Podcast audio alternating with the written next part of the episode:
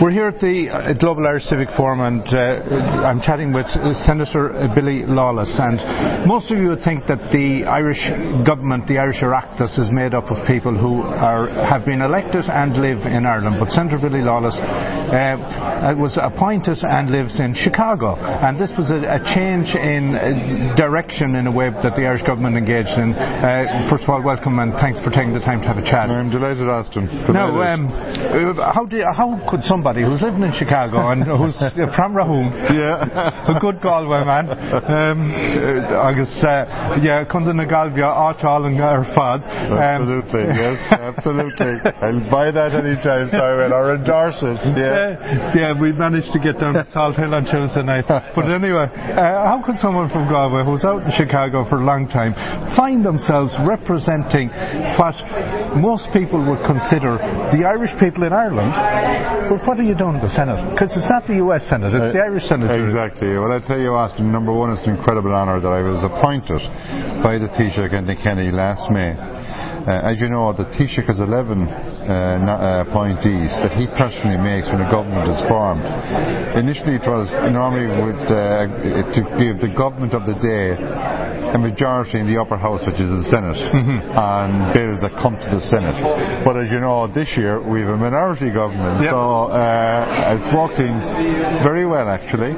But they've been talking many, many years about the diaspora and the global Irish and the number of people that claim Irish heritage. And all parties have been talking about having a representative for the global Irish. And finally, last year, Peter Gundla Kenny appointed me. I was flabbergasted, to be quite honest. I did not expect it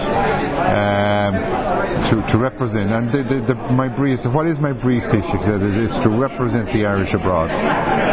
So, and it's an incredible honour, because there was a referendum, as you know, to abolish the Senate. And right in the middle of the recession, you would think that people would do it. And the Irish people actually voted to hold the Senate. And other than that, there was a second balance check on the government. So I've been there for a year now.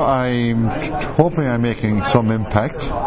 But it's great that those Irish abroad finally have a voice, and a very strong voice. And I'm using it in the Irish Senate to get us Irish citizens. This is a great example today of a referendum that the government is committed to giving Irish citizens abroad a vote in the presidential election here first, and we go from there. It's a small step, but it's a step that we need to take. So when you go back to Chicago, and when you now travel around, be it any part of the US or anywhere else, are you finding that people are approaching you and lobbying, in a sense, to their concerns, and how you can now, as their representative, bring them back to Irish government? 100%, because I tell you, in this day and age, Austin, as you know, 70% of Irish people abroad stay abreast of the media coming out of Ireland.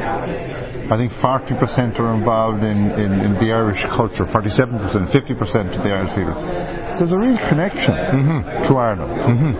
And everybody knows how difficult the period that Ireland went through. We know how many immigrated in the last recession, 240,000 of our brightest and best. So, I've been analysing immigration over the years. It seems to follow in 30-year cycles. You had 2011, 1980, the 50s, the 20s. Right. It's amazing, and always economic, of course. Of course. But different economic catastrophes or whatever. Right. But the Irish do feel very committed to their homeland. Look, if you're Irish, you're Irish, and you never ever forget it. But Billy, then, would you see that if you talk about the 30-year cycle? I'm still connected and meeting people who would have been in the 50s cycle. Absolutely. I'm part of the 80s cycle. Sure. Then the most recent cycle, I think there seemed to be a different type of connection than there was amongst the previous. Well, and part of it is that the world has changed in the last 30 years. And I would say that don't forget as well, you say the last cycle that we had since 2009 or whatever. They were highly educated, most of them. Mm-hmm. They really didn't want to leave Ireland. Mm-hmm. Now I know most immigrants don't ever want to leave their home mm-hmm. country. I left by choice. Mm-hmm. 20 years ago I went to Chicago. But they're more connected now. I mean, mm-hmm. I was absolutely delighted with the marriage equality vote, and the number of young people that came back for that was mm-hmm. just phenomenal. It was phenomenal. We were the talk of the world. We were the only country in the world to have a referendum on marriage equality. Yeah. The people voted for it. Who would ever think? And what was that perceived globally as being a Catholic country? Exactly. So I think Ireland is a very kind nation. And there was one great story. I was home at the time. And there was an interview given by this, thanks Mark,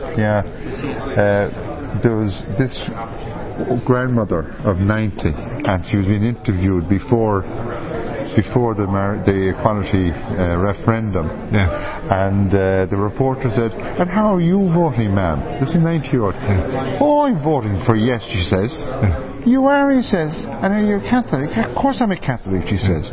"But your ever grandson," she said, "he's gay. He's a lovely fella." Yeah. So it just shows you. Yeah, it's the like mentality, you know. And you know, it's a bit like, and it's not a parallel on one level, but I know tomorrow morning here in Dublin and across Chicago, Ottawa, there's a darkness into light walk. Yeah. Every family in Ireland has been affected by suicide. Every family in Ireland has been affected by immigration. Every family in Ireland has been affected by depression.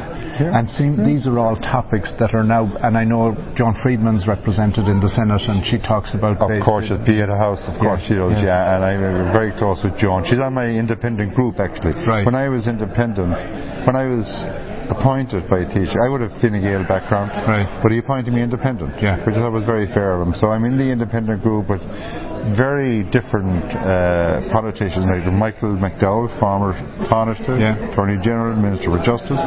Frances Black's in that group. Frances, no, she's not in our group, but she's an independent in another group. But then we have Ronan Mullen. Okay. Right-wing Catholic. Okay. You know. We have Victor Boyhan. So we have a great cross-section. There are seven of us in the group, which is really very, very interesting. All different aspects of life. Yeah. So, but we're making difference. We want the sinners well to be effective. You know, It needs to be. So, Senator Billy Lawless, I know you're on a tight schedule. I do really appreciate you taking a few minutes to chat with us, and it's been a pleasure meeting with you. And thank you for chatting. Hope to meet you sometime. Hopefully soon. Yeah, absolutely. Thanks, Austin. Thank you very much.